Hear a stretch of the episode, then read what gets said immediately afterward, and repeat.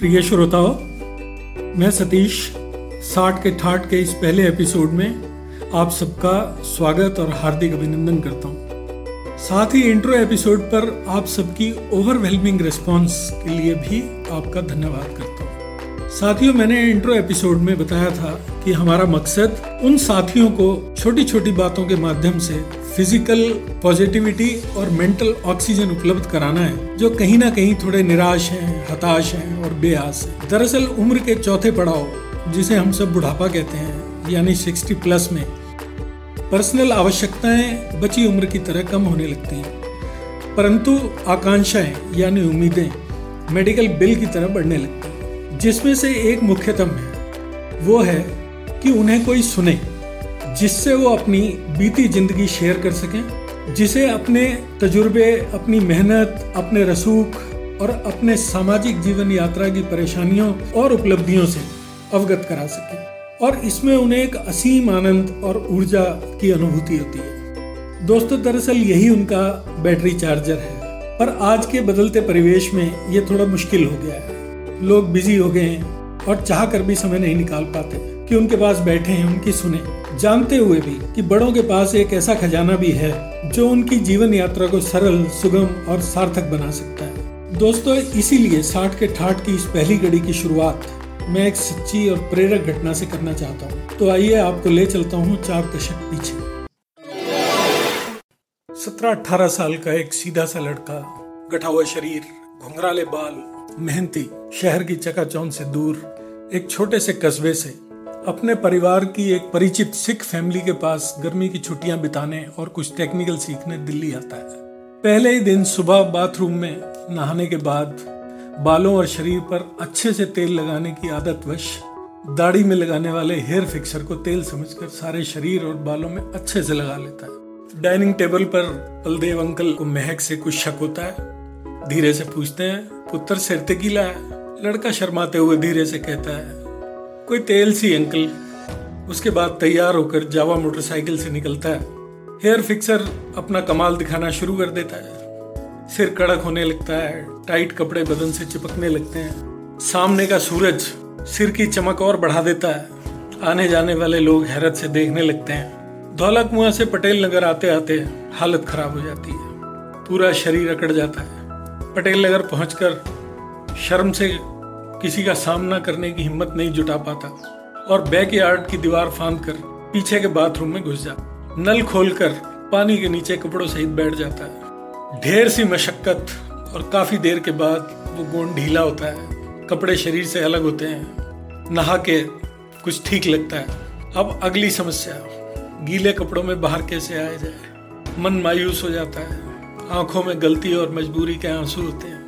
अंदर ही अंदर खड़े अपना घर और माता पिता की याद आने लगती है। तभी धीमे से बाथरूम का दरवाज़ा खटकता है और बलदेव अंकल की आवाज़ सुनाई देती है। सतीश पुत्र है कपड़े ले ले। धीरे से डरते हुए आधा दरवाज़ा खोला और अंकल ने कपड़ों का दूसरा सेट पकड़ाया और प्यार से बोले, चिंता न कर काके, आगे बाहर आ जा। बाद में अंकल ने बताया कि सुबह शक होने के बाद उन्होंने जब बाथरूम में शीशी को चेक किया तो वो आधी हो चुकी थी। तुरंत ही वो शॉर्टकट से मेरे बैग से मेरे दूसरे कपड़े लेकर पटेल नगर पहुँच गए। आज लगता है कैसे बड़े, बहुत बड़े और केयरिंग होते थे।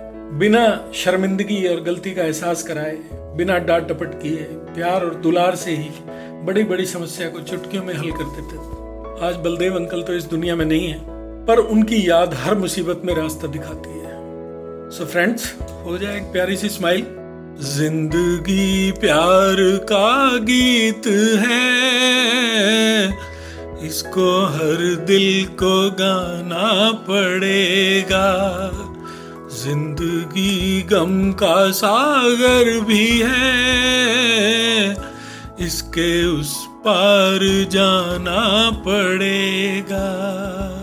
आइए साथियों, अब हम चलते हैं अगले पड़ाव की ओर, जहाँ आपकी मुलाकात एक बहुत ही हंसमुख, कर्मशील, धैर्यवान, विवेकी, बहुप्रतिभाशाली, धुन के पक्के, मस्ती और जीवन से भरे हुए इंसान से होने वाली है। ये ना केवल मेरे अच्छे मित्र हैं, बल्कि मेरे आध्यात्मिक मेंटोर भी हैं। जीवन की किसी भी रुकावट को इन्होंने अपना रास्ता नहीं रोकने दिया। दोस्तों, ये एक फुल्ली लोडेड तोप है। इनका नाम है कर्नल विक्रम आदित्य। ये इंडियन आर्मी से रिटायर्ड है। तो आइए इनकी बातें इन्हीं के श्रीमुख से सुनते हैं। कर्नल विक्रमादित्य आपका बहुत बहुत स्वागत है हमारे इस प्रोग्राम साठ के ठाट पर। सर जय हिंद भारत माता की जय। बहुत बहुत धन्यवाद मुझे साठ के ठाट पर आमंत्रित करने के लिए। और सर कैसे हैं आप? बहुत ही बढ़िया चल रहा है सर। अरे क्या बात है सर। आपका ये जो स्टाइल है ना सर जोश वाला। ये आज भी मुंडो वाला स्टाइल है सर तो हम है ही मुंडे सर अभी तो। सो नाइस सर आपसे बात करके इसीलिए बहुत अच्छा लगता है सर सर मैं चाहता हूँ हमारे जो लिसनर्स हैं सर हम उन्हें थोड़ी सी ऑक्सीजन प्रोवाइड करें। और भरपूर करेंगे। तो सर थोड़ा सर आप अपने बारे में कुछ बताएँगे ब्रीफ ठीक है ठीक है। मेरा जन्म कोलकाता में हुआ था। जी। और मेरे फादर इंडियन नेवी में थे। ओके साथ में काफ़ी शहरों में घूमता रहा। और उसके बाद फादर रिटायर होते ही इलाहाबाद आ गए।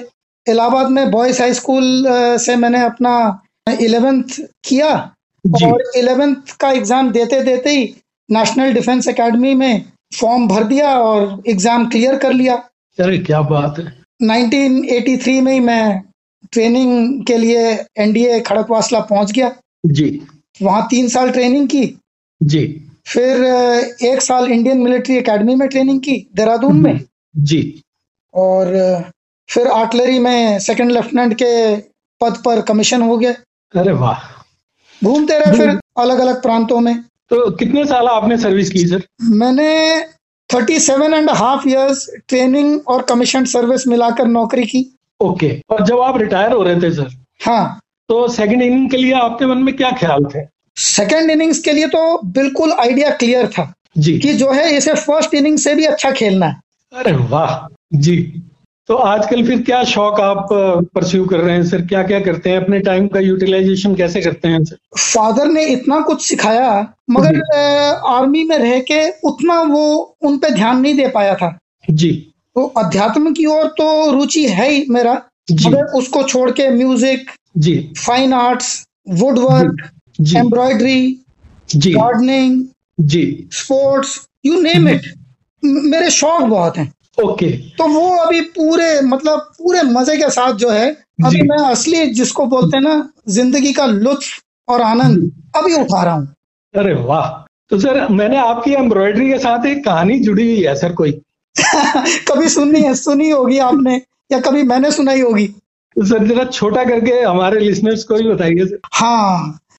हम किसी के घर गए थे जी। तो वो बैठ के कुछ एम्ब्रॉयडरी कर रही थी।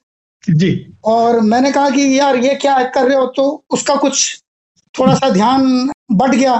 तो वो कहते कि तुम खुद करो तो जा, जानो कितना मुश्किल काम है। हाँ जी। तो मैं कहा इसमें मुश्किल क्या है? मैं घर आया मतलब से पूछा कोई कपड़े का पीस वीस कुछ पड़ा हुआ है? जी। तो कहते हैं हाँ कुछ ब्लाउज का एक कटिंग पड़ा हुआ है। तो मैंने कहा जरा देना वो। कहा एम्ब्रॉयडरी के कुछ धागे वगैरह हैं जी। तो उन्होंने धागे दिए और जो। है मैंने रात को बैठ के एक तोता बनाया। अरे वाह। उसी से। जी। बैठ गया था करीबन नौ साढ़े नौ बजे डिनर करके रात को तीन बजे तक मैंने वो तोता बना लिया था। जी। और उसको फिर मैंने as my first embroidery piece frame भी करा लिया। मैंने देखा है सर आपके पास।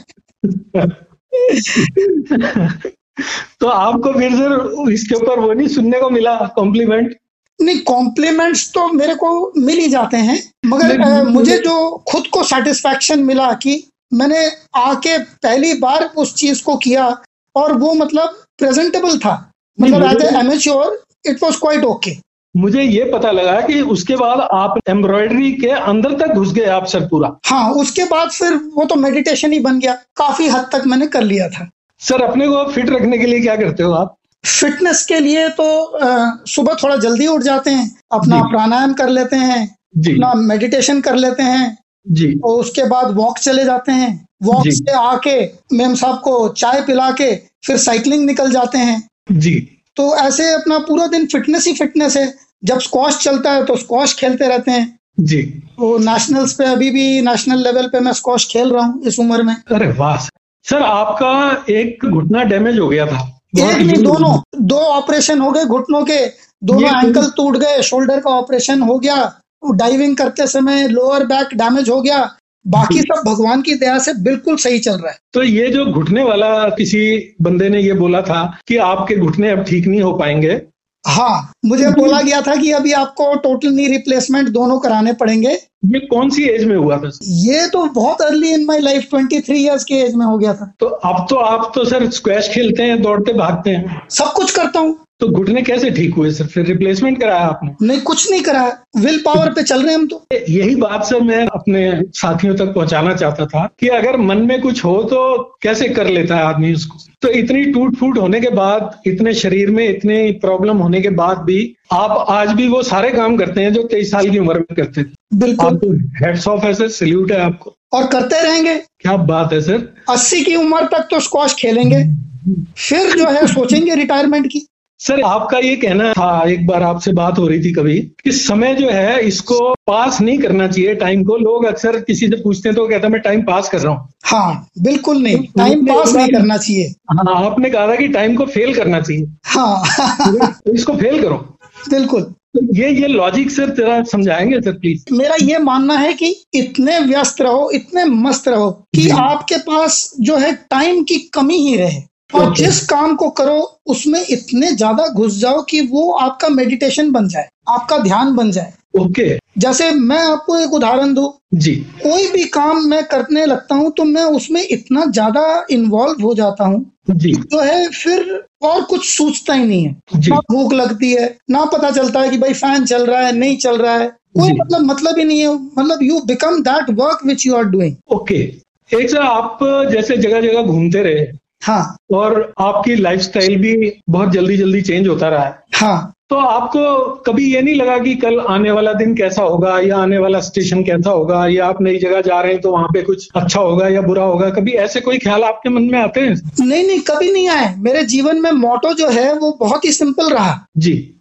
कि every posting is better than the previous posting okay and every day is better than the previous day good one sir तो ये तो मोटो ही है मेरे लाइफ का। क्या बात है सर तो जब आपने सोच ही लिया है कि अगला दिन इससे अच्छा होगा तो खराब हो ही नहीं सकता। सर ये सब करते हैं आप इतना टाइम लगाते हैं? हाँ। मैम के टाइम का क्या सर अरे मैम का क्या मैम अपने ध्यान भजन में बिज़ी रहती हैं अपने रेकी में बिज़ी रहती हैं बहुत बढ़िया बुनती हैं। मैं उनका हौसला अफजाई करता हूँ वो मेरा हौसला अफजाई करती है। सर ऐसा तो नहीं है आप अपना म्यूज़िक बजाते समय उनको कहते हो आप ताल दो साथ में। अरे सब कुछ साथ ही साथ ही होता है हमारा। हाँ she is my critic okay गलती पकड़ना वाहवाही करना सब कुछ में वो मेरे साथ। अरे गुड सर कहते ना अर्धांगिनी है। लकी वन सर हाँ। तो अभी लेटेस्ट सर आप आजकल में हॉबीज में से कौन सी हैं जिनको आप प्रोमिनेंटली कर रहे हैं? अभी फ़िलहाल तो मैं म्यूज़िक पे अपना ध्यान है। जी। सैक्सोफोन बजा रहा हूँ माउथ ऑर्गन बजा रहा हूँ। जी। थोड़ा कैसियो सीखने लगा हूँ अभी कीबोर्ड जी। और पूरे दिन सीटी बजाता रहता हूँ। जी। कोई भी काम करता हूँ सीटी बजाते हुए ही हो जाता है। ठीक है। और बाकी वुड वर्क शुरू किया है बहुत सालों बाद। तो आजकल वो लकड़ी के प्रोजेक्ट्स बनाता हूँ। सर अति सुंदर। सर एक सीटी थोड़ी सी हमें भी सुनाएँगे सर? आप बताइए कौन सी सीटी बजाएँ? वही सीटी बजा देते हैं। जो जिसको सुन के मैम खुश हो जाती हूँ। वो तो हमारी हर एक सीटी पे खुश हो रही है। क्योंकि शादी से हम सीटी तो सुना रहे हैं उसको। तो सर मैम के लिए तो प्रॉब्लम है। उधर कुकर सीटी मारता है इधर आप मारते नहीं मेरी सीटी थोड़ी उससे मधुर होती है। तो सर जरा हो जाए फिर। एक मैं अभी कल ही रिकॉर्ड कर रहा था। प्यार हुआ इकरार हुआ।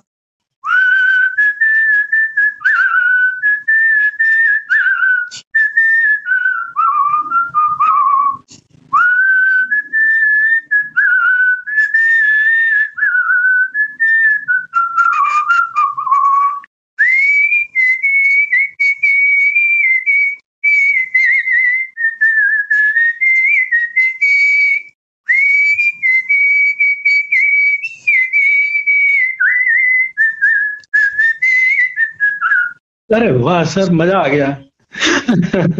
सर बहुत मज़ा आया आपसे बात करके। हमें भी बहुत मज़ा आया सर। पुरानी यादें ताज़ा हो गई। आपकी लाइफ तो ऐसी है कि जिसके ऊपर चार एपिसोड भी कम पड़ने वाले हैं। तो आपको बार बार फिर तंग करेंगे।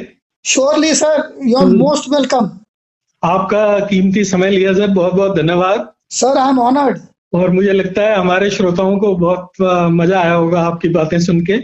Thank you so much sir कुछ सर कहना चाहेंगे हमारे श्रोताओं के लिए आप? हाँ मैं ये कहना चाहूँगा कि जो भी काम करो 200 परसेंट करो। और जो है वो पॉसिबल है।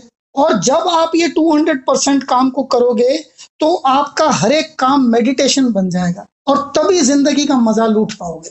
Thank you very much sir so nice thank you so much sir it was a pleasure talking to you एक बार हंस के दिखा दीजिए।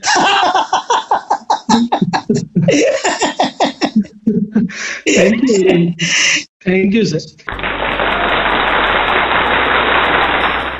okay listeners ये थी एक छोटी सी कहानी और एक प्यारी सी मुलाकात। ये सफ़र यूँ ही जारी रहेगा कुछ ऐसी ही खट्टी मीठी बातों और अनोखी मुलाकातों के साथ। तो फिर मिलते हैं अगले एपिसोड में किसी नई चीज़ के साथ। तब तक के लिए अगर आपको ये अच्छा लगा हो तो मुझे सब्सक्राइब कीजिए शेयर कीजिए और एक मीठी सी स्माइल के साथ इंतज़ार कीजिए। टाटा।